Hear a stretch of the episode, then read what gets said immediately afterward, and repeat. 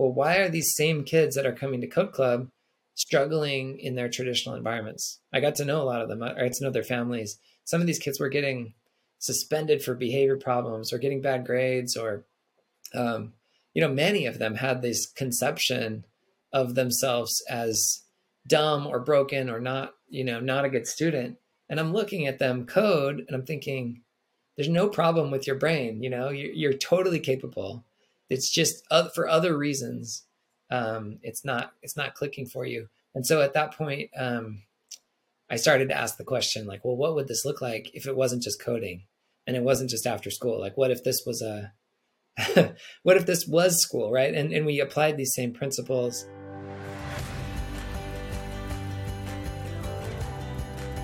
Welcome to episode 41 of People Are the Answer. I truly believe that people are the only answer to the world's many problems. I'm Jeffrey M. Zucker, a serial entrepreneur, here to learn how innovators are creating outsized, transformational social impact. Today's episode features Kelly Smith, founder of Prenda, a platform that helps passionate people start and run micro schools. Kelly's goal is to change the way we think about education.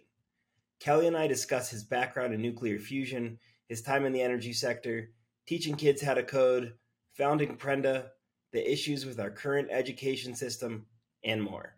Here's Kelly Smith on People Are the Answer.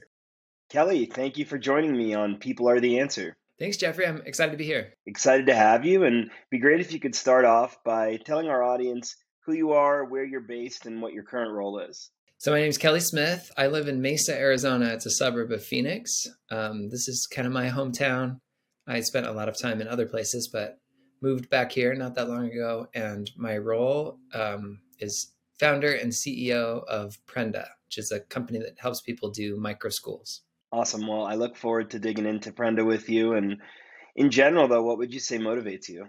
What motivates me is learning. I think I just um, I really enjoy the process of gaining new knowledge and skills, uh, whether that's a new musical instrument or changing the brakes on my car or a new school of you know, obscure philosophy. Um, I just I like it. I like learning. That's awesome. That's it's a great attribute to have because there's just a never-ending pool of knowledge out there to learn from.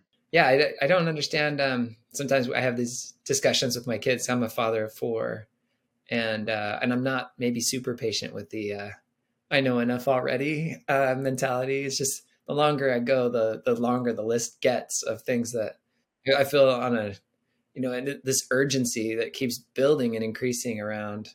I just want it all. You know, I want to be able to write a novel and I want to learn the violin and I just I'm not spending time on any of these things. Uh, even started either of those. For example, I want to travel everywhere and see like meet people from all different uh, walks of life, and, and sometimes it's like, you know, anytime it's just like, oh, I have enough. I don't know what what do I need to learn for. It's like I don't. No, I, I have that as well though. Like there's languages I haven't learned yet that I want to learn instruments, you know, and it's just like, well, I don't know if I'll ever get the time. I've obviously got a lot going on in my daily life, but hopefully I'll find some time. Right. Well, learn, uh, starting a podcast is a great way to do it. So kudos to you. I mean, this is not only do you learn the techniques of audio visual and producing and marketing it and everything else but you get to talk to people which is a great way to learn and, and i listen all the time to podcasts so hopefully this is a useful conversation for for your listeners I'm, I'm sure it will be, and, and thank you for that. It's it's been a lot of fun getting to talk to people that are doing really cool work. And um, uh, did you mention that you grew up in Arizona? Mm-hmm.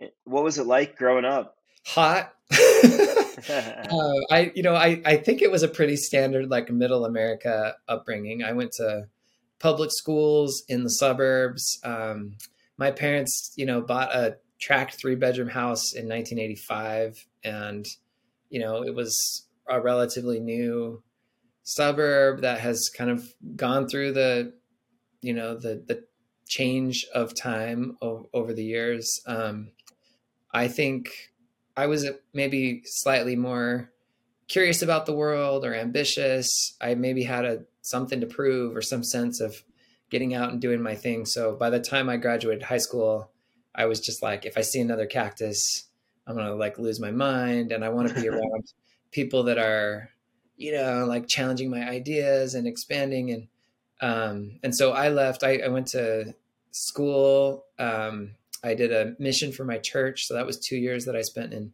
Portugal. I did grad school, ended up at MIT for that, studying nuclear fusion, and um, and started to meet all these people and have these experiences, um, really with the sense of like, let's take on the world and, and see what happens. And um, and it was a great, I mean, great journey. I think I was away for 15 years. Uh, my wife and I got married early in that journey, and so we we really got to do it together. Uh, four kids and five states later, um, you know, we we still are just so grateful for the life we have and um, and you know you've picked up you've friends and and uh, experiences and learnings uh, in all of those places. So when the opportunity presented itself in 2013 which is now almost 10 years ago to come back home and be close to family um, you know it was it was interesting. We I, I thought that that moment would be like um, you know tail between my legs just sort of coming back defeated. And it wasn't like that at all. It was a deliberate choice to be in a place that's personally meaningful meaningful for me. I feel connected to the community, and uh, and it's been a great platform to stand on as I've tried to take some entrepreneurial risk and do some other things um, that are, you know, potentially uh, just just as challenging, if not more so, than than some of the other. Awesome, yeah. Thanks for sharing that. It sounds like you had a really interesting journey in your time away from Arizona. What was it like spending two years in Portugal? It's just spectacular. I don't know if you've met Portuguese people, but um, some of my favorite. It's it's such a great culture. Um, I made lifelong friends. I got connected with, you know, the experience of being a stranger in a strange land and to be then accepted or taken in.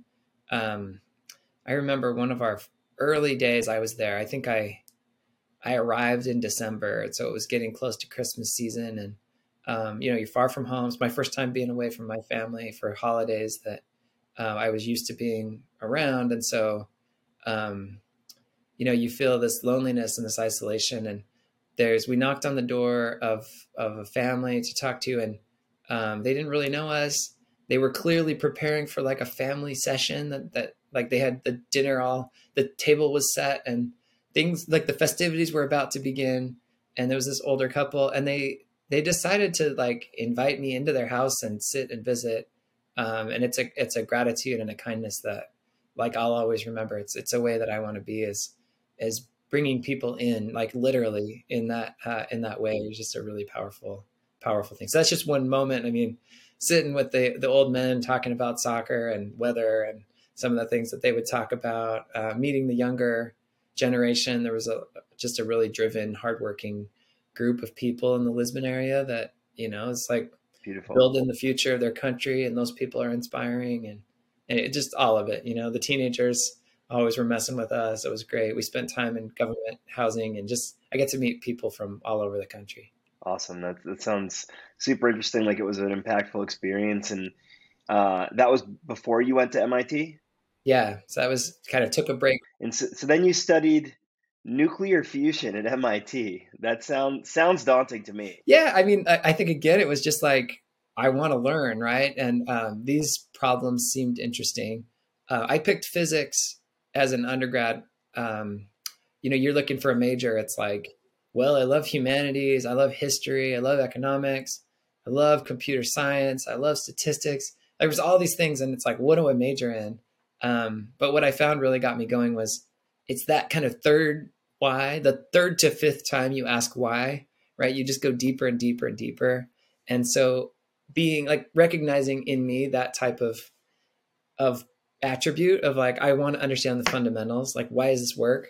How does it work? Um, physics was the perfect place for this, right? Because you know you get down to these like fundamental forces and laws of nature, and um, and so I love that. I mean, I loved my modern physics, quantum mechanics classes. I loved I worked in a lab doing high energy laser physics as an undergrad.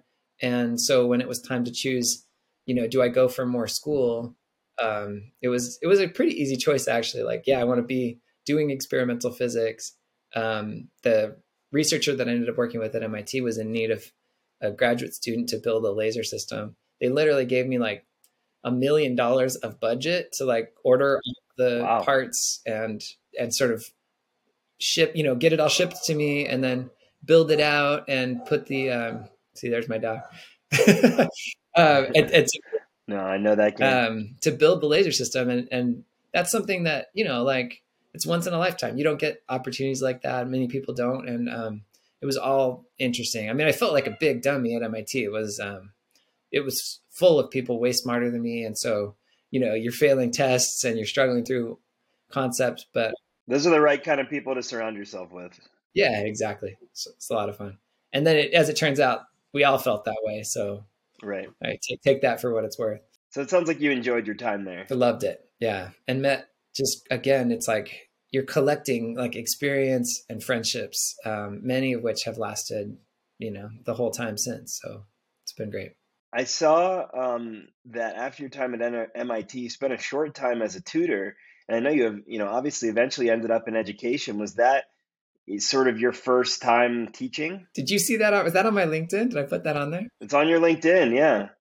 yeah, I, I can't stop tutoring. So this was actually a source of some tension between my wife and I because finally, after years and years of school, I had profitable, gainful employment, right? Like I had a job we were in the Bay Area. Uh, I was working as a energy consultant, energy engineer for a consulting firm. We did cool projects for, you know, the, the big electric utilities. And it was all about like, how can you save energy and operate more efficiently and reduce carbon footprint? Those were cool, like really interesting things, but I couldn't let it go. Right. And, and so I had done tutoring actually all the way through, um, through my like schools. I just find this challenge you know, if if I love learning, it's like I love almost as much or maybe even more like the experience of helping another person learn and and really getting them to the place where they not only like answer the question correctly, which to me that's like 10% of it. It's like getting them to a place where they actually care, right? They they're trying to process what's going on and physics tutoring was great for that. I did a lot of math tutoring. So um yeah, when I got this job, I was happy at work. I really was, but I just couldn't let it go. And I, I found this little local organization that tutors kids. Uh, this was, you know, I did a couple nice, really nice families in the kind of wealthy suburbs of, of San Francisco and the East Bay. And I would drive up, you know, these hills and go to their beautiful houses and meet their teenagers and, and help them um, grapple with the concepts of math. And for me, it was always this game of not just can they understand math? It's like, can they love it? Can I get them to love it, to love yeah. it and appreciate math? So that was what I, uh, yeah, I just loved it. And finally, my wife's like, "Hey, you have a job and a family. Like, it's probably time to let this go." But that, well, that's a really good perspective though on teaching and like getting them to love it. And um, you know, we'll dig into Prenda in a little bit, but just the idea of like individualized learning to help someone love something like that is is so interesting. And um, did you have any inkling at that time that education was going to be a big part of your future? I made this list, Jeffrey, that was like, what jobs could I see myself doing? Um, and especially towards the end of MIT, because I had initially thought I'd do a PhD. I, I left with a master's degree, and um, during that you know transition, I'm thinking, okay, well, if I'm not a science researcher, what am I? You know, and I, and that's a you know those are scary questions. You have to sort of understand yourself and and go through all that the insecurities anyway, I made this list, and on the list, every time I'd make lists like this, it was like high school physics teacher, right? Like I could totally see myself um, doing that or being a high school physics teacher. But then I thought about my high school physics teachers, and they're great people, but they definitely exuded a sense of being trapped, you know, like a prisoner in some sort of jail. Like they they weren't happy, they weren't loving their life, they were counting down their days to retirement. Um, I think they maybe at one point in their career felt like they could make an impact or make a difference, but that sense or that energy wasn't wasn't there. Didn't feel the way that um, that I felt. And then, of course, being shallow and superficial, I'm, I'm looking at my growing family. I think we had one child already while I was a grad student, so um, I'm thinking, can I, you know, provide the livelihood? Like, what are teacher salaries? And so the combination of that, I never really took it seriously to go uh, enter the kind of traditional education jobs, even though I've gravitated always towards educator friends. In fact, several of my friends back in those days, while I was a science researcher, um, they were um, at Harvard doing education research, you know, and, and those were the people that I wanted to hang out with. Just ask them the hard questions about, you know, what what works, what doesn't work, where's what does the research say? Um, so that stuff's always been interesting to me. Got it. It's very interesting to hear, and um, you know, you looks like you went on to spend about a decade in various positions in the energy sector. Yeah. You want to talk about it? So, well, yeah, would love to hear about about some of your roles and kind of what it was like working in that sector. So this starts with a presentation at MIT while I was a student. It was actually a lot of presentations because we were in the the Plasma Science and Fusion Center. Um, so this was the group at MIT that does that tries to make fusion work. And you'd get these presentations, and it's like, here's all the problems we've got: uh, greenhouse gas emissions and global warming as a result.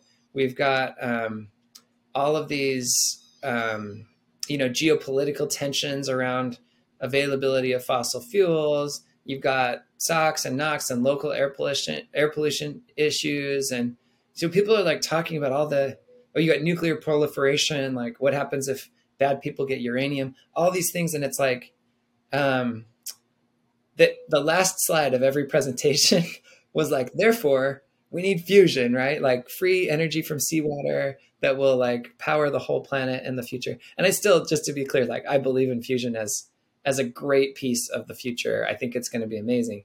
But the joke was like it's always 20 years away or 50 years away, and literally that was almost 20 years ago, and it still is. You know, it's like it, it just continues to be elusive, right? These are hard problems. So instead of fusion's my answer to all these problems, I thought maybe we just use the energy we have better, and that was really what what launched that that career, I got to meet some folks that were involved in the energy efficiency business. Right. I looking at energy efficiency, I was really intrigued. Right, like this is an opportunity to um, make a, a real impact on these big societal questions.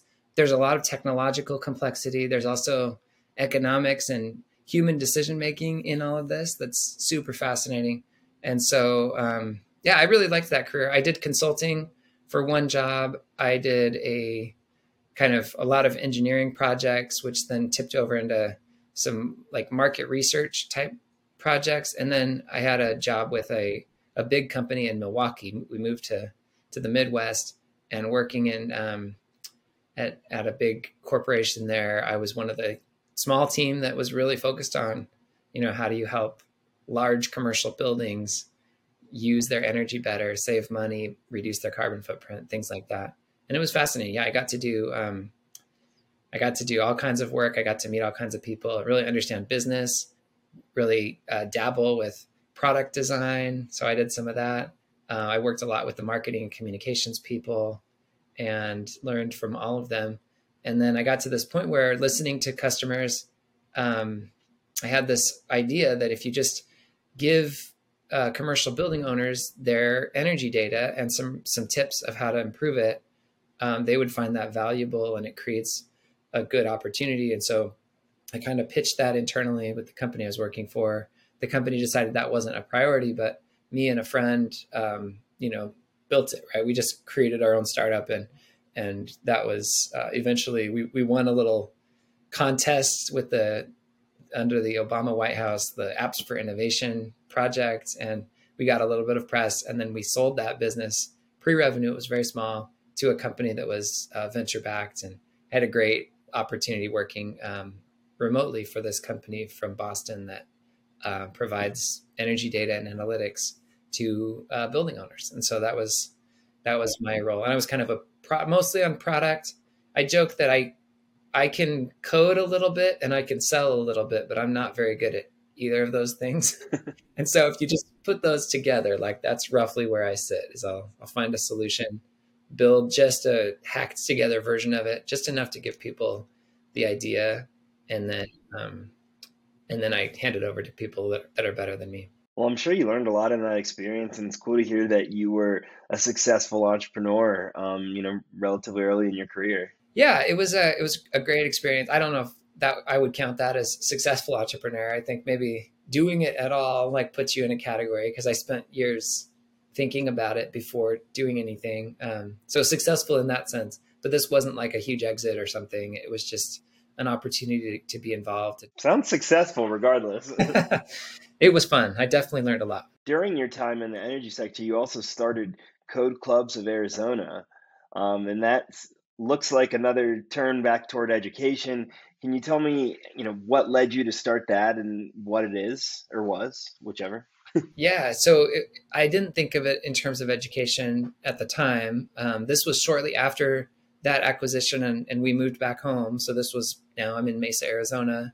I've got four kids. My oldest is eight. And I had always told my kids, you should learn chess and computer programming. Like these are two things that every kid should know, right? It's just a great way to work your brain muscles. It doesn't, I don't care if you like go into them professionally, but it's just a good thing for for young people, and it's a creative outlet, a creative medium um, that kids can have a lot of fun with. Frankly, it's like you, you you know used to be able to. Me and my friend would make up board games right out of cardboard and paper, or we recorded our own little like rap album when I was ten. You know, like with a tape recorder. Like the tape recorder and the paper, those are materials on which human creativity can happen.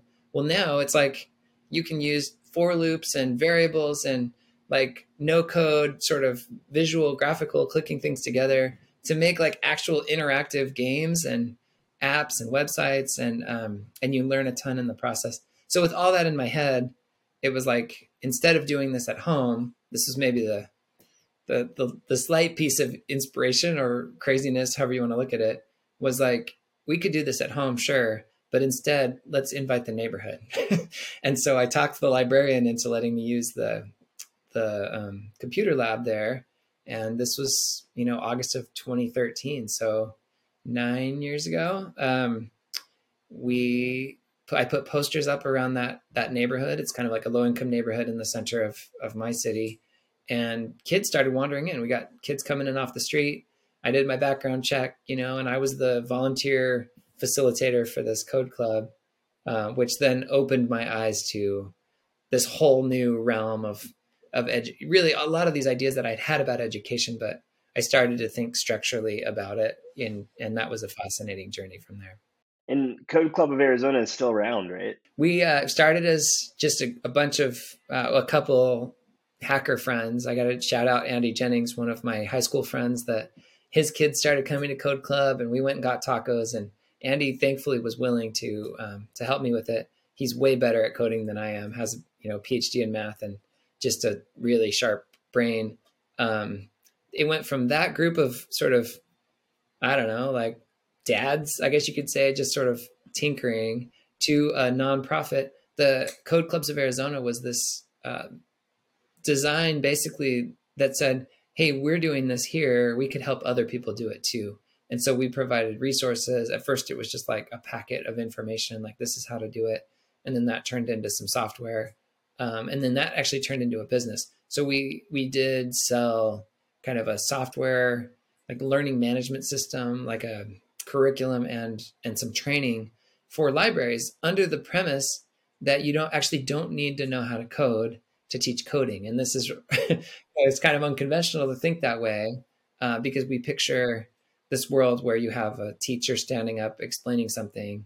Um, but if you can drop that, and we've met a lot of people who have have done that. Librarians, by the way, are great at that because they say, I don't know the answer, but I know how to help you find it. Well, that's exactly the right mantra, right? If you're to right. encourage self learners. And so putting this together, you know, working through libraries, we got some grant funding. We did work all over the United States, a lot in like small communities. Um, and yeah, we, we built up a, a small business uh, doing code clubs.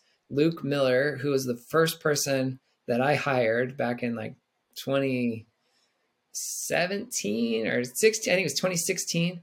Um, Luke is still running that. We've spun it off. He's, he now is the owner of Fiero Learning, and and they do um, they do code clubs for libraries, and that continues to be uh, a great little business. So awesome! Yeah, that's a it's kind of a fun piece of the story, and it's been just such a treasure. Yeah. It's a nice legacy that, that it's still going and growing. That's that's. I mean, I agree with you. I think coding is really important to learn. I I've you know, despite being a little bit older than a lot, than a lot of these people that are going through it now, I got to learn some coding in, in high school and taught myself some in college. And um, certainly just helps the way you think in a lot of ways. It's awesome. I always like asking kids, like, what's the what's the thing you've made that you're the proudest of? Do you have an answer for that with your code? Do I? I mean, you know, in high school, I was an AP computer, and my our teacher used to lament that he didn't like the AP system because it locked him into what he had to teach us. He wanted to teach us how to learn languages, coding languages, instead of he had to teach us Java right. on the test. And so, you know, we built uh, Monopoly that year, among a couple other things. That's cool. And then I, you know, sort of taught myself HTML and um, I started a, a, club hockey team at my high school, and I like built our website from scratch in HTML, which was a lot of fun. And um, and then in college, I did some uh, a few different languages that I tried out. But uh, you know, the hockey team website in, in high school that was I was proud of it at the time. It's great. Yeah, that's all that matters. You don't have to be proud of it now. It's just uh... yeah.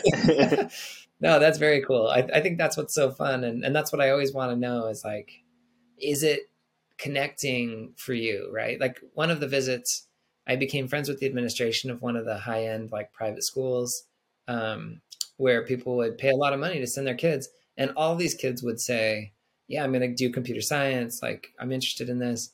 They had an AP computer computer science class that um, I would ask these students, you know, tell me something, show me something that you're proud of or something that you're excited about, and they would look at me like, "What do you mean?" Like I just have assignments. Yeah, we didn't get to be creative in the AP. But it was never the sense of like, I chose this, I want to do this. And that was a sort of reinforcement for me of how maybe there are ways we are inadvertently um, hurting learning, right? We're, we're yeah. putting, we're setting humans up for something other than, you know, if it's, if it's comply with the rules or conform with the crowd, like those are things that they, they can be good for their own reasons, but um, but they can also work at odds with with like this exciting endeavor of human learning. Yeah, I mean, my, in my own learning, I always did a lot better in the the classes and the projects that I was really excited about and passionate about, and you know that seems to ring true with with most people. And um, so even and I think that you know we've tried to, and I'm curious to hear your philosophy on it. You're the expert, but we've tried to put this sort of blanket over education and how things are taught for so long in our society and the reality is that individualized learning is so much more powerful. Yeah i'm writing a book about this so there's probably too much that i i won't try to dump it all on you right now but two people that i think really understood this one was a thousand you know plus years ago named plutarch and he was an ancient roman philosopher that said the mind is not a vessel to be filled but a fire to be kindled. And if you think hard about those symbols right you've got pouring water into a cup, like that's kind of how we're set up, right? We think, okay, I've got my academic standards, I've got test prep, I've got to get my results. So I'm going to push kids through carrots and sticks to remember this information long enough to be able to give it back to me at a at a later date, you know, for a standardized test. Like that's I mean, I'm I'm oversimplifying and there's lots of people that recognize the problems with that and are trying to do things differently. But that at its core, right, is our system, right? And so if you think about that, filling the vessel, it's the wrong thing. Like especially if you, if Plutarch's right and it's about kindling a fire, then pouring water on it is the exact wrong thing, right? That it's it's actually encouraging you to hate it and to you know it's like putting out the flame. And so uh, if we instead adopt that paradigm of like, hey, it's precious when a child asks a question or when somebody's interested in something and they're willing to work at it and learn and improve at it. You know, not everybody's born with unlimited, you know, motivation and drive and discipline and all of this. So I think thinking carefully about how to scaffold and structure it to be supportive of that, but really adopting that paradigm that, you know, you're dealing with little tiny fires that easily go out. I mean, if you've ever tried to start a fire without matches, it's uh it's quite an endeavor. You know, you're doing almost like a a voodoo dance and trying to like blow on it and, and hope that it stays um, stays lit. The other person I'll just throw out there that really understood this, his name is Clayton Christensen. Some of your listeners will recognize he was a, a professor at Harvard Business School, um, just a good thinker and really visionary in terms of how how innovative ideas happen right in the world. And one of the things I got from him, picked up from it's kind of like an obscure podcast, but he he said human brains are like are are like Velcro. So you take like these two sides of Velcro that stick together, and he said you can you can have a closed sheet of Velcro that you you can like throw stuff at it and it'll just bounce off, and that's mo- most of the time like we're spending our brains in this like closed state. But what you need is to open the Velcro up, and then things start sticking. And he said um, the thing that opens the Velcro is asking questions. He's like it's all about human agency manifests through asking questions. And and so a lot of what I tried to do, and looking back, I was doing it with the kids I tutored too, right? Is like, how can I get you to wonder about this thing? How can I get you to ask a question? Um, but yeah, that's uh, that's it's something that I think is really overlooked. I don't think our system's built around these insights. I think people get it intuitively, but if you look hard at the structure, I think we're missing missing huge opportunities uh, by doing things the way we're doing them. Absolutely. And uh, that's a good segue into Prenda. Can you just tell us what Prenda is? Sure. So Prenda is a is a company. We're just a business in education technology, but our goal is to support micro schools. So if you uh, think of somebody in a community that you know maybe is a former teacher, maybe is a you know piano teacher or sports coach, or maybe they're a paraprofessional or maybe they're a, a parent, right? There's lots of different groups of people, but this adult says, I want to create educational opportunities for the people in my in my ecosystem. That person, um, you know, in the past, their choice was you either go try to volunteer at the school or you go start your own school. It's a big a big lift. What we're doing is saying, let's build around you. We'll create the opportunity for you to do a micro school. This is up to 10 kids meeting in an informal space. So a lot of people will use a home or an office or community center, really anywhere that's safe for kids. You run school basically. So we give you all the tools and uh, curriculum, everything you need to be successful at that.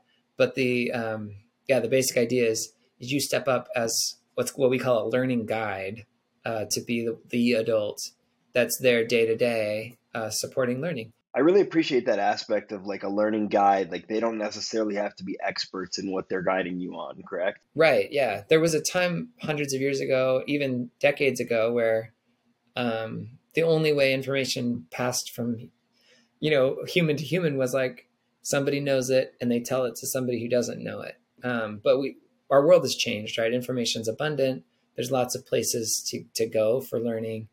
Um, and it's much more about how do I support learning? You know, how do I unblock learning? Like there's all these reasons why people don't learn.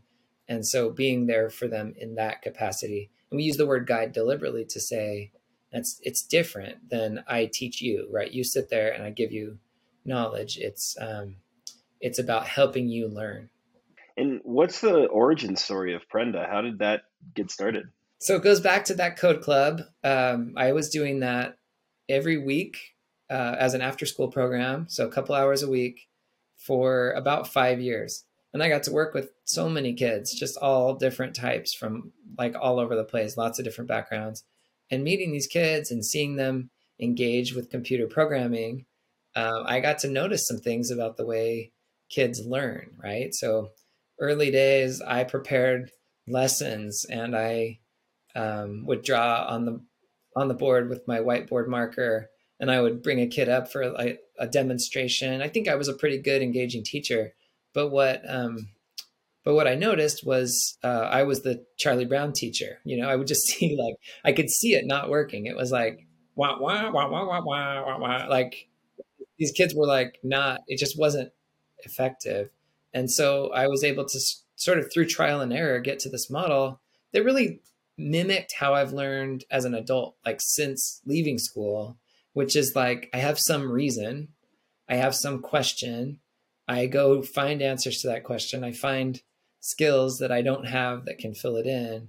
Um, and so instead of bringing them material, I started bringing them challenges, and I would write on the board today's challenge of the week, uh, you know, and I would draw like a quick graphic, stick figures of like roughly what maybe the game or the the project should do and then so, just a few bullets. There's lots of flexibility in how they can do it, and it was completely optional. You don't have to do the challenge of the week, but if you do, you know, we do this show and tell at the end where you're your work is put up on a big screen and you get a microphone to like explain and kids felt very motivated by all of this right it was it was driven around um, learning because humans were choosing to learn and that was a, a very powerful thing and i got to see as i noticed that working i started to see like well why are these same kids that are coming to code club struggling in their traditional environments? I got to know a lot of them. I got to know their families. Some of these kids were getting suspended for behavior problems or getting bad grades or um, you know many of them had this conception of themselves as dumb or broken or not you know not a good student. And i'm looking at them code and i'm thinking there's no problem with your brain you know you're, you're totally capable it's just uh, for other reasons um, it's not it's not clicking for you. And so at that point um, i started to ask the question like well what would this look like if it wasn't just coding and it wasn't just after school? Like what if this was a what if this was school right? And and we applied these same principles. And that was the same time i started doing research and noticing like you know we've got a whole bunch of um, there's a whole bunch of people that have thought about this stuff. In fact nothing prenda's doing is new. Um, you know you look all the way back to maria montessori who understood like what a, a guide could be and, and their role in sort of encouraging a child to take ownership. If you look at um, you know Piaget and constructivists, uh, there's these people that are you know have definitely like put together models, um, and and more recently with the advent of technology, you know blended learning is this way to personalize instruction and allow kids to always be right at their learning frontier instead of you know maybe spending a lot of time waiting waiting on the class or or spending time lost and and discouraged um, giving kids an opportunity to uh, to work at the pace that makes sense for them. So these ideas all exist. They already had existed. Um, there was research about them. I was kind of stumbling into them through the code club and then putting this all together it was like well i could do this let's just try you know try to do it ourselves so i that's when i um you know I pulled my kid out of school my friends pulled their kids out of school and we had a micro school in my house with me and seven kids and and it was one semester we were able to just my question was like, can this even work? Like, is there something we can learn from this? Not only did it work, I mean, and, and I will tell you, I could tell you personal stories of each of those children. Really, like you could see the fire burning for them, right? Like they were they were getting to that point. They were getting academic results, um, and they were learning all these things that never show up on a test. But I could tell it was just like it was what you want in the next generation, um, the type of, of grit and, and mindset and things like that um, it was all good. The parents noticed it too, and they started talking about next year and, and telling their friends, and and pretty soon we were we were growing. So we went from that initial seven over a period of a year and a half. We were at a thousand students all over Arizona. Um, wow! And then COVID came, and we uh, and then you know when schools shut down and lots of people talking about this, this idea became normalized and mainstream. Um, much faster than I expected it to, and, and that was really exciting uh, as well. It was stressful because we had so many so many people. We can talk about all of that, but hopefully that answers the origin story question. No, I mean I think that in terms of education innovation, I do feel like COVID sort of pushed us a little bit into the future. And yeah, what just if you could talk a little bit more about what COVID happening, you know, did to Prenda. Yeah, so I think uh, two things happened one is, um, you know, the the learning got pushed into people's living rooms, and it got pushed through the pipes of of Zoom or, or WebEx. So you got to see, as a parent, you got to see firsthand, like, what is this anyway? You know, I send my kid every day. There's this implicit promise in this, which is, um, send me your kids for 13 years every day, and then at the end of 13 years, they will have this piece of paper and they will be ready for life in some in some sense. Right. And I think parents never really paused to check on that. It's like, does that feel right? Like, is that is that really what I want? And who am I sending them to? And yeah, no one really thinks twice about it in general. it's just like, oh, you just send your kids to school. Yeah, and we're deliberate. You know, I think we're a discerning group of consumers in other aspects of our life. You think about choosing a cell phone plan, or you know, we're researching this stuff, but uh, on school it was it just wasn't that way. Um, maybe it's like I want to move into a good neighborhood um, with the you know the school rated well. I think some of the pushback on that has just been the school ratings are tied to test scores and test scores are tied to how right. wealthy and educated are the parents anyway right? So there's these problems with it. It's like nobody's really asking the question of is the model working? Is it doing what i want? And so now it's all of a sudden it's in our living rooms and we're watching it. And i think a lot of people kind of at least asked the question and, and came to a variety of of answers. Um, i think the other thing that happened because even if you are the type of person that's asking those questions and maybe you're dissatisfied is you have a um, you're you're kind of pushed into a passive mode or you have when you think of like a parent who really cares right and is involved and maybe you know has a degree in education even and it's like i want to be involved. It's like you can go full track of like becoming a teacher in the schools. Most people don't do that.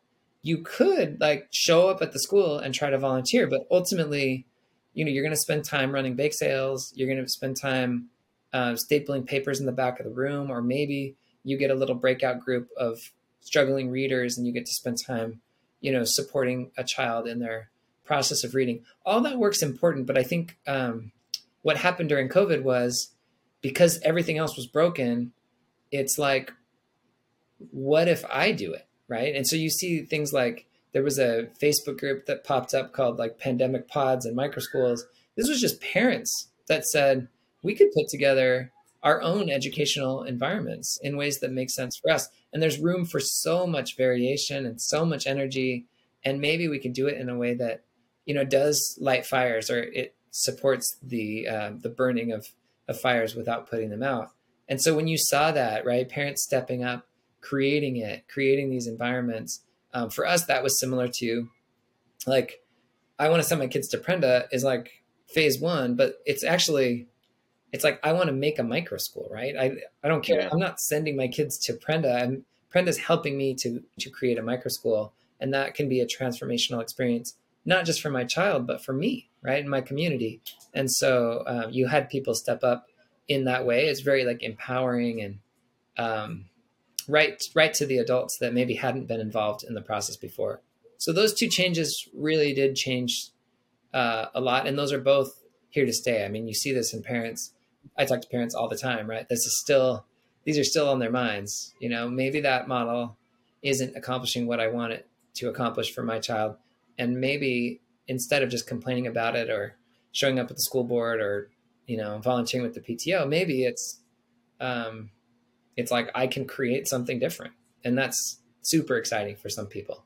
How many micro schools are you guys working with now? We're in the 300s um, area. I mean, it's wow. kind of spans. We we definitely expanded during COVID because we had interest from other states. So we got to meet, um, you know, school leaders both inside the public school system or charter schools, or even um, we've we had some allies pop up from regulatory bodies, right? People who are involved in sort of administering the um, school system.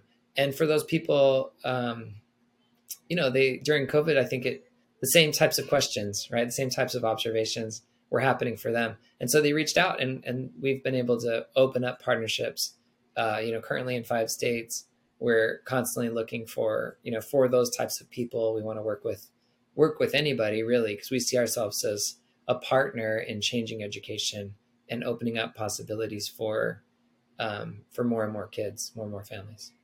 And how more specifically do you support these micro schools? Yeah, so um, if you start with the top, right, we will. We decided it needed needs to be free to families um, because we didn't want to exclude people that can't pay for school. Most of my upbringing was, you know, like I said, I went to public school. My nobody I knew in my life was paying for some sort of private education, and and frankly couldn't right it just wasn't in the cards for the you know kind of middle class background that i came i came from. Um, i think what we said was okay this needs to be free to families using public dollars. Uh, that means we partner. And so we go form partnerships with like i said district schools charter schools uh, school choice programs. We'll work with anybody and we put this partnership in place. So that's kind of step one. Step two then is you can be a you can run a micro school. And so we we give them that give them permission and resources of how to do it. Um, that includes rigorous checks on safety for example. We have to make sure that the, the people are vetted and safe. We spend a lot of time looking at you know the the physical you know like does, does the space safe for children? Is there an internet filter in place so that kids are protected from harmful content? So a lot of work on safety and then um, and then the tools to run to run the microschool right? So that includes standards aligned educational curriculum that's done in a way um, of children driving their education doing it in a personalized mastery based way. So example of that is child shows up it's like i'm working on math today i'm a fourth grader I've got to get through fourth grade math by the end of the year i'm trying to get these two lessons mastered by today and so i'm consuming you know video lectures i'm reading through tutorials i'm answering questions in a kind of formative assessment way. I know i'm throwing some jargon at you a little bit here but if you have education people reading this that will hopefully or listening to this um, and then yeah and then as they're doing that learning they can see did i accomplish today's goal right? Did i learn what i needed to for the day? So that's great for educational outcomes because you have mastery that compounds and builds over time. But it's also great for life outcomes because now you have a self-actualized learner right somebody who says i like i i see what i want i set big goals i break it up into small goals I attack each small goal and I know if I accomplished it or not, right? And then I go back tomorrow if I didn't and I, you know, make up for it and, and continue. So that's a it's like a type of person that we're trying to um, develop with with the model. And so we put that all together. We support the learning guide through it. We support the kids and their families through it. Um, as you can imagine, there's a lot of operational and um, you know complex aspects to to doing education and to do it to doing it differently like we are. Um, but it's actually been fascinating to see what happens with a child who's given that um, that invitation to step up and take more ownership of their education let's say there's somebody listening that's interested in starting a micro school what do you suggest are the steps they take please do it prenda.com you can learn all about what what we're doing um, there are people that might say oh i don't you know, I don't want to do it that way. I want to do it a different way. You can do that too. I mean, Prenda exists to support you. Um, but yeah, I would say the the main thing is uh, is do it. I think you get a lot of people that are like, oh, I could I could maybe do that, but it seems scary or or maybe they just daunting, right? Yeah. Um, no, what I found is some of our very best learning guides are people that didn't think of themselves as a great learning guide, right? They just um, they just love kids and they're willing to be there for the humans. I mean, really, what we're talking about is can you help kindle a fire for the mind of, of a young child? And, um, and that has to do at least as much with who you are as a person as it does with, you know, your, your skills and your techniques. Uh, and we provide you a lot of support in, in doing that. So, uh, make sure you know we'll make we'll make sure with you that they're learning how to read and do math and and do all you know cover all the basics. We have this team of professional educators that's designing the whole system and supporting it. So, so those are in place um, for you, you know, to support you. That's awesome. And then I, I'm sure people, you know, that are new to this concept may wonder as well, like, what is sort of, is there like any kind of process to make it official to ensure that like your kids are getting the credit they need? Like, I personally don't know how that works. So yeah, there's two different answers to that. So if you're in one of our five core states, um, then we will you'll be enrolled with a partner school um, working inside of rough, roughly most people are working inside of a system. So you just transfer smoothly from Prenda covers K through eight. So from eighth grade straight into ninth grade, you can go. Um, you can just go directly, and, and everything's smooth sailing. Um, if you're not, then it's it's more like it looks more like homeschool, and you'll come in. Um, you know, say you stay with Prenda through eighth grade, and then you go as a ninth grader to a new school. It's just going to be more about like what do you know and some some placement. Now the good news there is you've got kids who have learned how to learn. Right? They're they're an empowered learner. They um, they're confident in their abilities and and so they're able to um, you know jump in and and pick up with you know we've we've had kids transfer into the highest performing you know uh, most intense like academically intense charter schools that exist and, and magnet schools um, and so it's it's really about like if if I'm an empowered learner, I know how to learn and do it. Um, I'm going to be I'm to be fine anywhere. And K through eight actually simplifies that because it's not about high school credits and some of the things that get a little more complicated for folks. So, do you expect to sort of stop at eighth grade? That's where we stop today. Yeah, but ongoing, like I don't know. I mean, I haven't committed. I'm sure if yeah if Prenda parents are listening to this, I, I get emails every day that's like, when when are you going to open high school? You know, I don't want to send my kid to, to kind of a traditional setting. They really don't want to go. Like, and we just have to kind of apologize. We do, you know, form partnerships with. There are, you know, a variety of options for high school, and so there's people that think about things the way we do. Um, but yeah, for now, we just because we're new and we're really focused, it's let's nail this experience for K through eight. Got it. That that makes a lot of sense. And um, I'm curious: is there, you know, is, is this a for-profit business? If so, like, what's the business model? It is, yeah. So we structured this as a company. Um, I'd call it a a mission-driven business. So and and I want to interject briefly. Like I I've been going on these tangents lately about I don't like the for-profit nonprofit distinction because I think a sustainable impact business is better long term anyway. You know, if you're if you're putting it towards positive change, like I'd rather it be a sustainable business. Yeah, I think that's really the question is like what are you trying to do in the world, right? And my answer to that's very clear. I want to empower learners.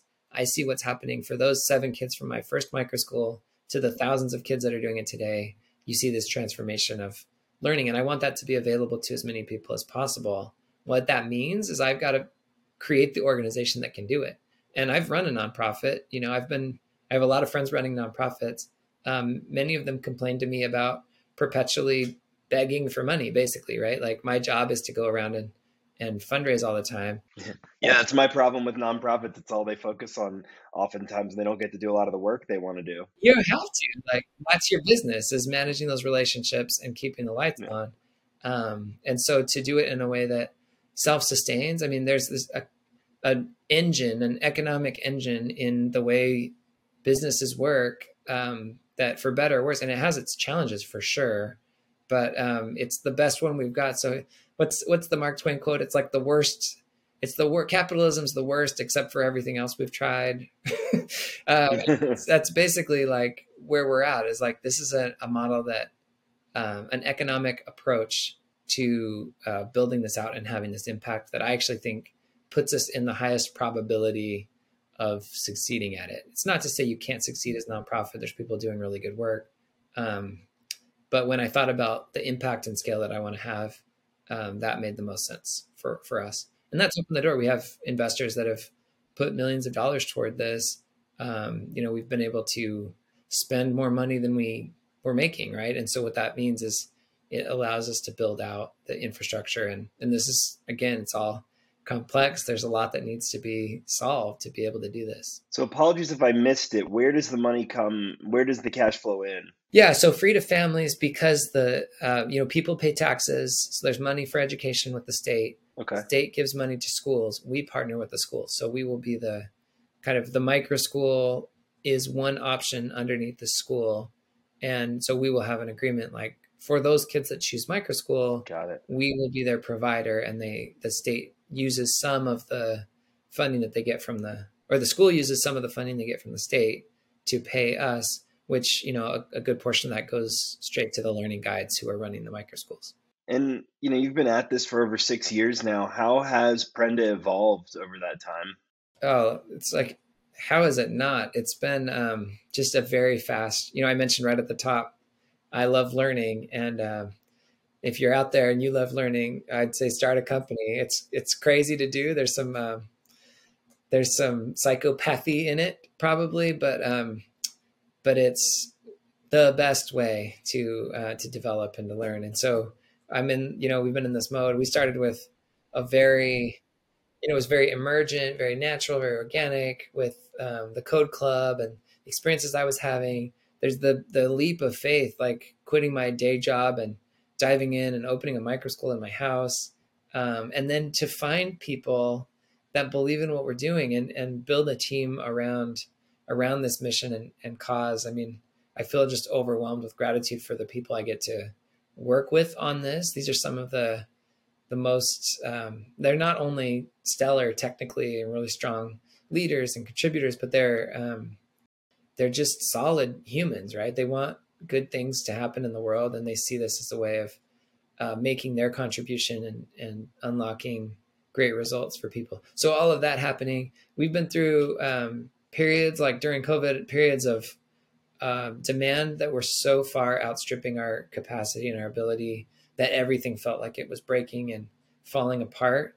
Um, we tried to quickly react to that and build up the company that could sustain it and support it. And then by the time we did that, COVID, you know, was kind of coming to an end and families were going back to traditional school. And so our numbers went down and, and that was challenging too, right? Because now it's like we've got too big of a company and we have to adapt. And so it's been, I mean, every, at every stage, what I can say about where we're at right now is, um, you know, we've, we've built a platform and a, a structure that supports scale and it works for, um, you know, we're doing it in five states today and we just feel really excited about the ability to take this model to as many kids as we can reach all over the U.S. I'm excited to watch as as you grow and evolve further. And um, for you know, we talked about those listening that might be interested in starting a micro school. What about someone that is just curious to know if there are Prenda micro schools in their area? Uh, is that something they can look up on your site? Yeah. So at onprenda.com, it will, you know, if you think you, you want to be a guide, there's clear like become a guide messaging. And then there's also um, find a micro school. And, and so, yeah, you can, you can get in there and check it out we do have a platform that you can do either as homeschool or you can kind of build your own micro school. We don't provide the supports for it that we do, you know, when we're partnering with with schools. Um, so it's much simpler and and smaller. But yeah, if if you're excited about this, um, get on there. You can you can start your own um, little group or do it with your own kids uh, right away. And we would hope that you would jump on and join and be part of the community. There's there's just so much excitement around micro schools and what's possible with opening um, opening this up for, for children.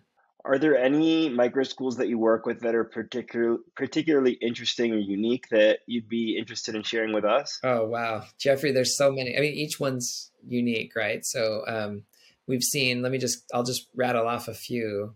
Um, we've seen groups focusing specifically on um, on different populations, right? So let's take one that I know in Phoenix that's that said we love uh, we just feel like resources for kids with autism is not is not there, and so you have these um, these children with you know special needs that really make it hard for them to thrive in a traditional system, and these loving adults that have been able to create just incredible opportunities for those kids. Uh, similarly, you take uh, for various communities, we have um, a group of inner city moms that, that got together and formed a micro school for for black kids specifically the black mothers forum we have a group in central phoenix that's um, really serving it's connected to a faith community and serving um, folks where the parents are predominantly spanish speaking and so you have this this group of kids um, coming up that you know they, they wanted to create an awesome educational experience We've done work in Native American communities as well. Uh, in rural communities, it's been very exciting. You see um, another kind of dimension of this type of um, of this type of work is is actually on not just who do you serve, but how do you do it. Right? Everybody everybody learns how to read. Everybody learns math, but uh, we have examples of some of these groups that have chosen to really customize the experience in one way or another. So whether that's a real focus on U.S. history, and I've seen groups emulating the Constitutional Convention and walking through, really living like some of the the pressing issues of our of our country. Uh, I've seen groups form, um, you know, an interest in in running or sports, or you know, entering themselves into robotics competitions or, or something like that. I've seen groups, um, you know, that have really taken a performing arts angle on this, and they they've written and produced their own you know plays dramatic plays with even dance and original music and things like that. Um, you see groups that do animal you know a- like animal care and agriculture where they're involved with raising up um, chickens or pigs or goats. Um, trying to think. There's some that have have taken a technology focus. I mean, there's so much room for it's like what would you want to do? And and what I love about it is there's not like a top down right answer. Like I want to give you the platform. Obviously, I do believe that reading and math are are going to be part of that platform for everybody. Like those are fundamental things. Um, but there's so much flexibility to kind of tailor it the way that that that really unlocks. Again, it's all about how do we light that fire uh, for the young people in our class. Yeah, I mean, it's really exciting to hear about the variety of ways that that people are, are teaching and uh, kids are learning. Um, it's it's exciting to think about to even you know to go back imagine myself in school, which to be honest I was bored a lot of the time. Yeah, and to think that hopefully my kids are going to get these types of opportunities to, like you said, kindle that fire. Um, it just it really excites me for the future that you know we're starting to trend in this direction. I think about those kids. I've gotten to meet several of them that were just clearly bored in a traditional setting, and to like spend time sitting with them and say, "Hey, you don't have to stop here, right? You, you know, maybe math is something interesting to you and you're good at it. Uh, instead of just expecting this of you, like you could do this you could do calculus by the end of this year if you wanted if you you know if you're really serious about it and here's the path and here's access to all that all that learning um, then what that does is it kind of it switches modes right instead of just i'm going to jump through hoops i'm going to sit here and let my my vessel be filled it's like no i'm going to like light on fire and do what i want to do and i just I, I love these experiences I, I just had a conversation with my son last night about you know a, an internet business that he was thinking about starting, and we were looking up kind of what are the manufacturing components. I mean, he's a sophomore now in high school, but he was in that initial. I love that initial school in my house. But it's like to be 15, 16 and you know able to generate real income on your own um, selling like guitar cases online or whatever whatever it is you want to do it's like that is uh, something that's just powerful. If you imagine that spread to lots and lots of people, uh, I see it as just so exciting, not just for those people, but for all of us, right? Like they're the people that are going to solve the world's problems. So we need we need more of them.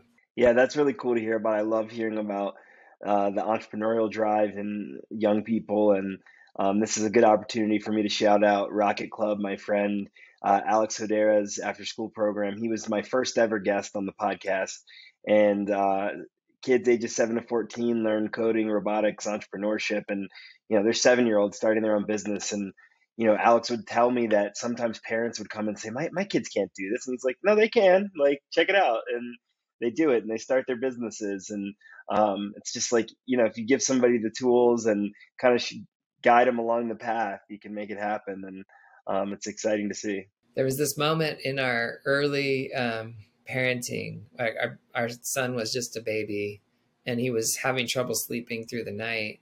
Um, and we finally like, you know, you talk to all your friends and it's like, how do you get a child to sleep through the night?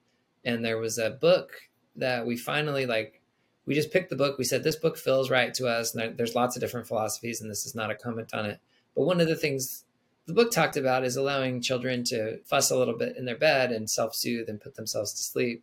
Um, and we realized part of the problem was you know recognizing like we as new parents were just so quick to like be there for our child like we didn't want them to fuss or or anything and so um so reading this book it was like okay we need to change paradigms and um and what was interesting about this and this i promise this does get back to what you just said is there was this moment where i was physically blocking my wife from entering the room right like i'm boxing out because she wants to be there. Like, even though she knows yeah. we've both read the book, we know that this isn't actually helpful to our child, but it's like, I just can't not do that. And I think similarly, we apply these fear based limiting beliefs as parents and adults.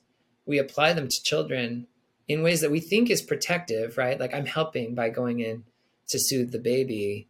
Um, but it actually is it's crippling them, right? It's limiting what they're what they're really capable of, and um, and so I do see some of my work as boxing out is is a pretty rough, um, you know, term, but it's it's educating parents and really helping them to find that that discipline, like to agree with me and to choose not to cripple, not to not to apply limiting beliefs to these children who are capable of so much more than we might think, right? And, and that's something that I get really excited about. Well, it's definitely come through in our conversation, but just to ask you straightforward, what would you tell someone is your general philosophy around education?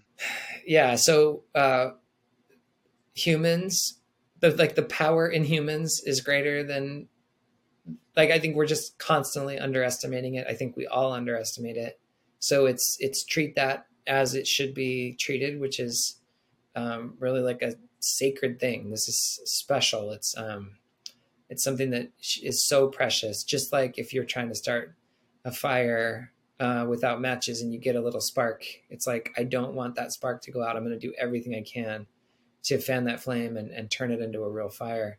Um, I think, yeah, philosophy wise, I I think it's um, I'm trying to think of how to frame this one. I think agencies, you know, we've talked about a lot, right? This idea of encouraging questions and get kids to open up their sheet of Velcro.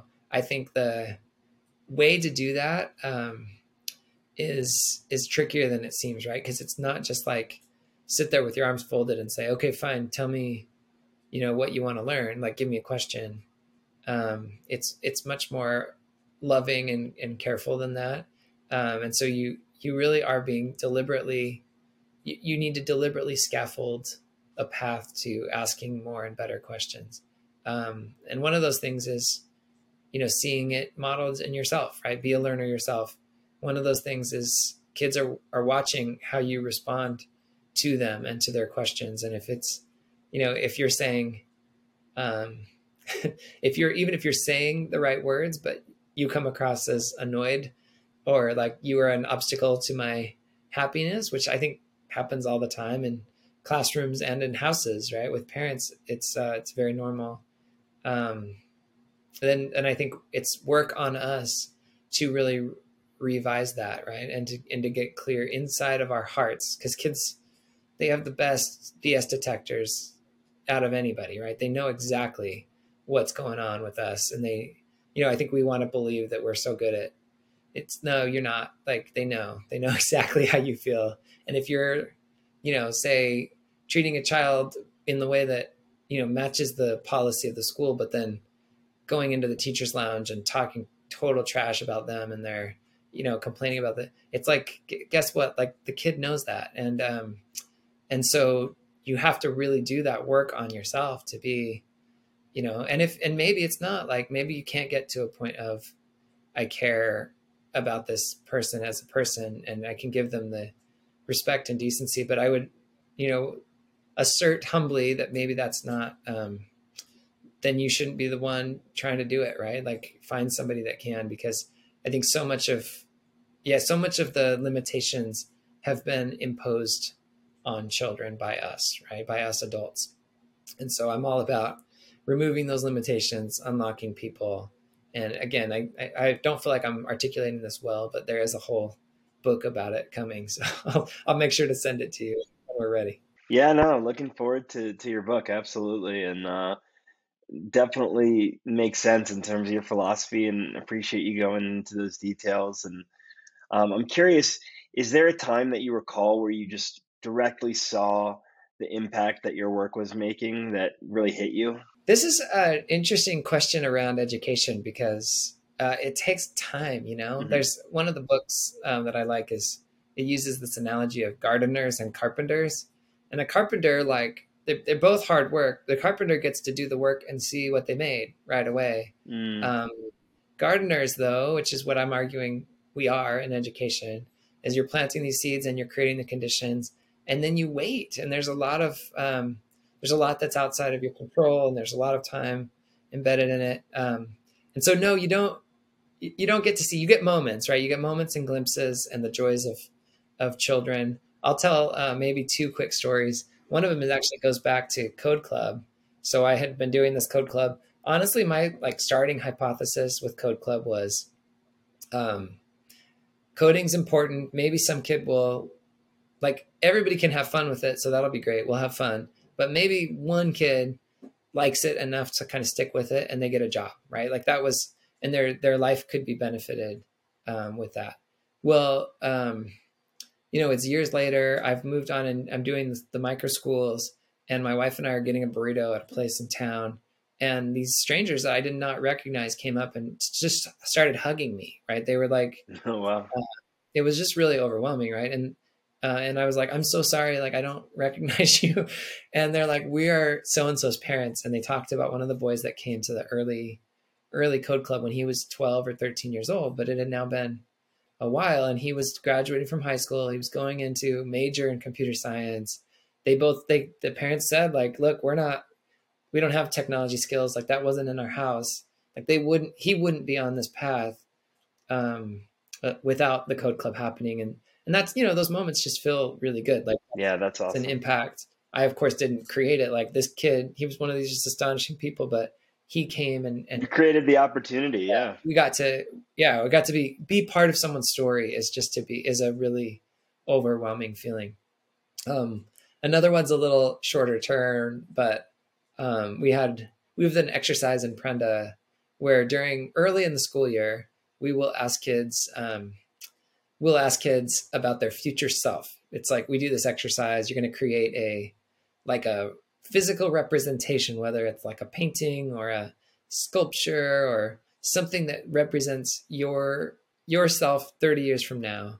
Um, and the idea is to, you know, begin with the end in mind and think about what do you like that, what would you like that person to be, and what are you doing now to sort of help that person become what you want them to be. Um, and it's an interesting exercise, and we get all kinds of fun. You know, a lot of kids are really ambitious and they've got big dreams, and and then to connect it to okay well here are things that i could do literally this school year that would help me uh, move in that direction. So it's a powerful exercise. Well one of the kids in my class um, one of the kids did the exercise and he you know he's he's just one of these kids that i think had a lot of narratives around himself as a learner. Um, he's he's busy as a kid he liked to move around. He wasn't like didn't consider himself gifted academically at different topics. And teachers were mostly frustrated with him right? Because he would kind of disrupt and just be in mild ways like wasn't wasn't sort of the type of student that they were like trying to encourage everyone to be. And so um you know he he got that message like loud and clear. And i think he had picked it up and then created a little bit of a you know personal armor of protection against that. And he did that through his attitude. And so we do this exercise. He makes out of play-doh a version of himself seated on a couch with like a soda in one hand and the remote control in the other hand. And he's watching tv and i'm like i'm like okay so this is like the version of you 30 years from now that you like hope hope becomes true. And it's like yeah that would be great. Like i would love to just sit on the couch and watch tv and I'm like, awesome. Talk, let's talk to me about that life. And I tried all the things like, you know, what, like, how do you pay for your soda and your TV cable package and who bought the chair and where does the money come from and how, you know, you know, like all the things that you would want to do, but he was not having it. He just wasn't budging, right? Like he just, he continued to just kind of be, I call it like a stinker, right? He was just like, I'm going to be a stinker about this. Well, uh, I let it go. We, you know, we move on, we do other things it's months later, like towards the end of the school year, maybe six months later. Um, and he's had plenty of opportunities now to start seeing himself differently as a learner, right? Not the problem child in the class, not deficient in some way. He's got gifts and abilities. And in fact, specific to computer programming, I introduced him to some of these tools that let you learn coding. And he latched onto them. He's really fascinated with with the work. Um, just like the mechanics of, of having to make a computer do what you want it to do. And he found that interesting enough that, um, you know, I had this conversation with him and he was talking about doing a, a PhD in computer science. And again, same kid, six months later, he's 10. Quite the turn. I'm like, yeah, I just want to like hold this up for you. Like six months ago, it was like my view of myself is sitting on the couch watching TV. And now you're saying like, I'm going to work hard at this educational outcome that could open up all kinds of career opportunities for me. I'm like, do you see like you're totally capable of it? And he was funny. He's like, yeah, you know, I still like to, still want to watch TV. yeah, of yeah. course you do. Um, but yeah, just just to be able to see that change in somebody, um, and to be part of that is uh, it's it's humbling, it's exciting, it, it, just energizes me, it keeps me getting out of bed every day. Um, that's that's happening. Yeah, I can imagine why that gets you out of bed. That's awesome. Um, and you know, it sounds like you've certainly been there for for a lot of kids as they've gone through the educational process. Has there been anyone through your kind of career journey that you've considered a mentor? Oh, so many. Um, I have. I mean, I could I could point to several right now um, that I talk to about entrepreneurship and business and leadership challenges. And um, if you go back to early days, my first job out of school, I had a, um, a manager. He was a, the owner of this small consulting firm who just was willing to sit with me. And I, I had all kinds of questions because I have this obsession with learning. And so I would say, Hey, John, can I, can I come talk to you about this? This is what I'm seeing. What do you think about this? He didn't have to do that. You know, he's successful. This was his third business. He's made tons of money. Um, it's doing well. And, and this brand new guy right out of school is, you know, inter, you know, interrupting my work, which I'm sure he would like would have preferred me to just sit down and do my work.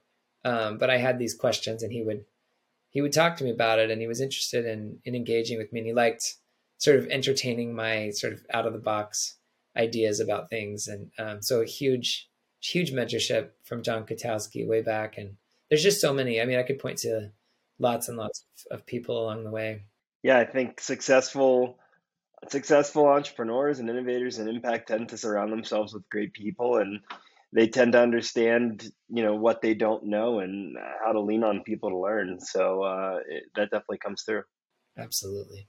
Uh, if you'd like you can ask me a question. Give me your give me a mentor in your life jeffrey. I'd love to hear hear about one. Have you talked about this on the show already? Mm, maybe i have. I mean it's for me it's when i think of a mentor like I think similarly, there's been a lot of people over the years, but it's hard for me. It, it's probably an easy answer for a lot of people, but um, it's hard for me to go anywhere but my dad. You know, unfortunately, he passed away uh, in 2008, but um, you know, just learned a, a, tremendous amount from him about how to treat people, how to, you know, try to create impact in everything that you do, and um, I lean on his lessons every day of my life, or you know, regardless of it being you know 14 years or whatever it's been.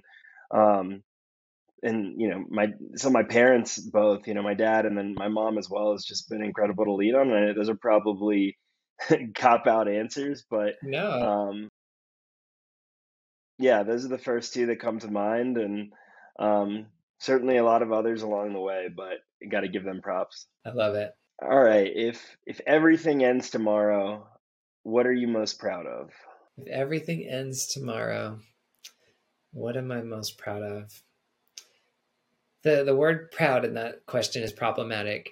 Okay. I feel enormous gratitude for like you know we just talked about being the part of being part of somebody else's story mm-hmm. um, multiplied by thousands now you know i i do see i take great joy in that. I feel gratitude in it. I feel um you know some element of like luck or just the way that the the people got placed in the path and the ideas came and um, and so I do feel really good about like a lot of good feelings about all of that. And that includes, you know, the team at Prenda, early days team, many of whom have moved on and done other things, the people that are in the trenches with me building this, um, partners and supporters, our learning guides that step up and run micro schools, the families that trust us with this new model and um, and participate with us. So so gratitude and and joy around all of that. Um, I think proud of maybe the, the, place where I might give myself pride is um, is saying yes to it. You know, there's a there's a choice everybody gets to make. Um, I think Teddy Roosevelt compared it to, you know, sitting in the stands or or getting in the arena, and um, and it's harder in the arena, you know, to to make that choice to dive in there and and participate, you end up with, you know, I think the quote is dust and blood and sweat, you know, and, and it's, um,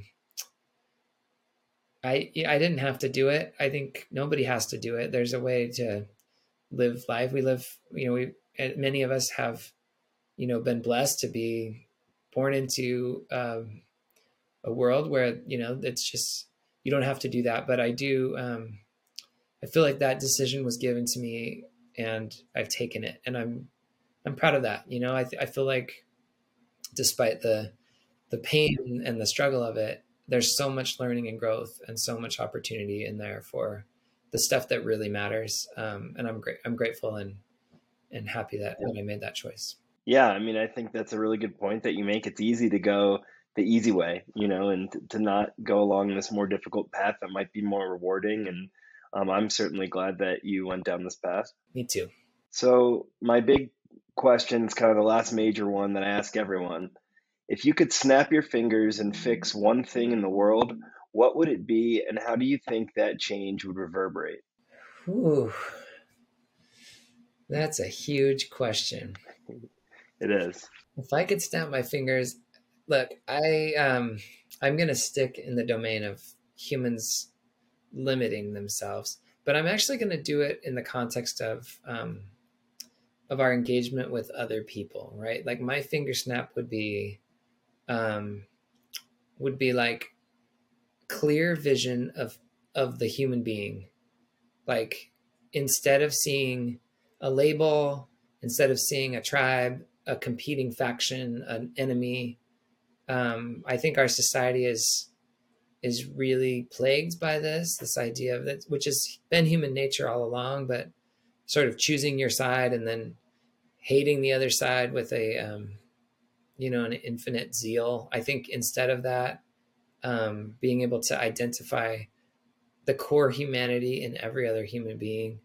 Um, I think it's it's it's a cultural disease. I mean, like I said, it's been there for a long time, but I I see it getting worse, and I see it preventing um, preventing the kind of uh, real work that needs to be done. Right? Like, how can you, in the educational setting, how can you truly unlock, help someone kindle a fire if you see them as, you know, a category on a special ed worksheet, or you see them as um, an obstacle, a behavior problem in your class, or you see them as, you know, a, a demographic or something. It's like you have to be able to see humans. And if you can see a human being, there's this sense of like value. Like I, I automatically value human life and potential. And that's this this kind of reverence for what you are and what you're capable of.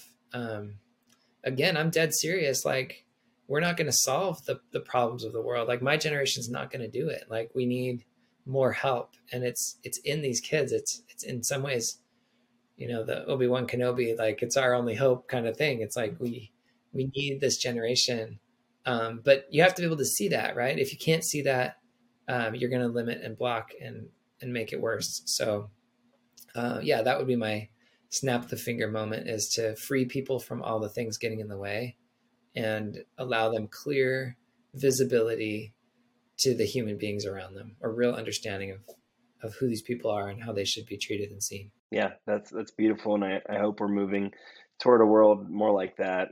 Um, and it's been amazing having you. It's been inspiring hearing your story. Uh, how can people that are listening support you and your impact? Well, I love, I mean, we're building a, a, movement, a community. I love for people to reach out if they've got ideas and they're, you know, they're, they're feeling energy and resonance around this. Kelly at prenda.com is, is my email address. So just reach out directly to me. Um, if you want to participate in the community, run a micro school yourself. If you're in one of our five core states, um, you could step up and start a micro school right now, you know, and, and create this opportunity for families. If you're not in our five states, you can still work with us and um, open, you know, open up opportunities for for young people. So, would love to invite you to to join the fun and um, and be part of this this work that's really meaningful and um, personally matters to me. Awesome. Well, thank you so much for being here and for sharing your story. And uh, I look forward to keeping our conversation going as well. Thanks, Jeffrey. It's really been a, been a pleasure. Thanks for listening to this episode of People Are the Answer. To find out more, go to peoplearetheanswer.com.